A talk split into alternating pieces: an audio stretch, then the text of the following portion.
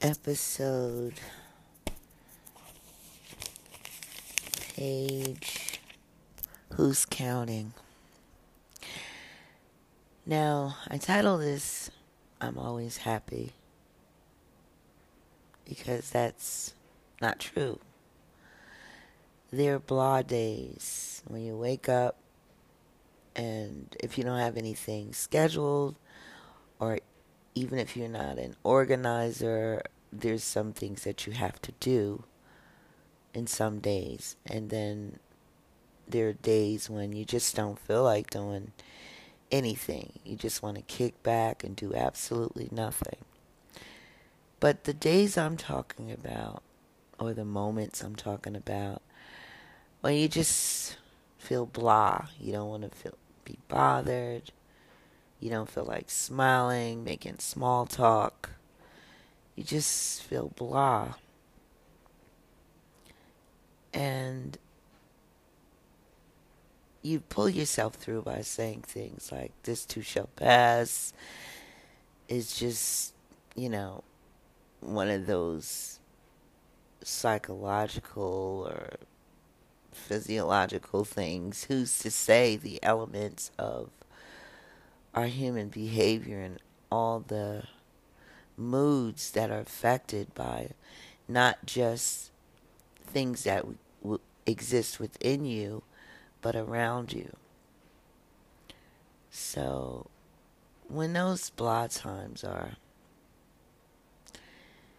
is it so bad to sit with it instead of walking around like and bouncing like everything is so happy so joy. And i just you know i really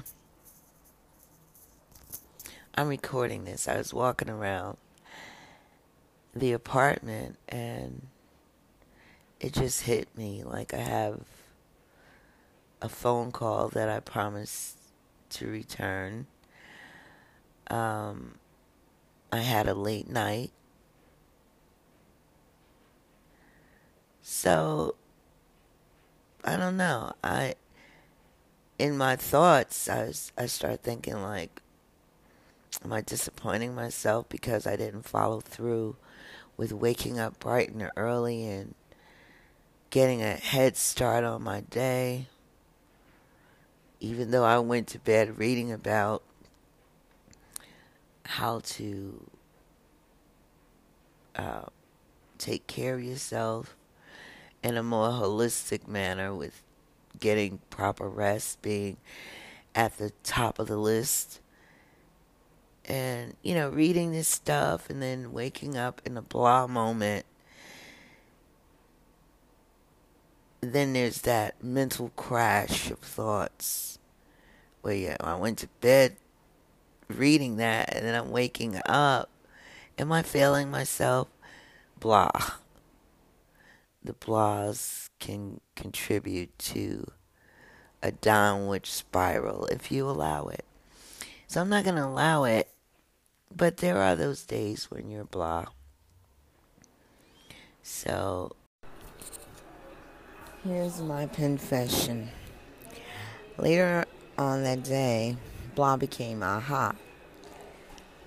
It's not about how you start out, but how you end up is what matters. Don't get me wrong, the blah is usually so uncomfortable to the point of wanting that peculiar feeling to dissipate. Yet in this instance, I didn't allow myself to stay slumped.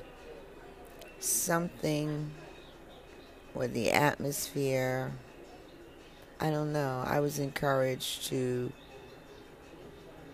um, be on the brighter side because I still think embracing every facet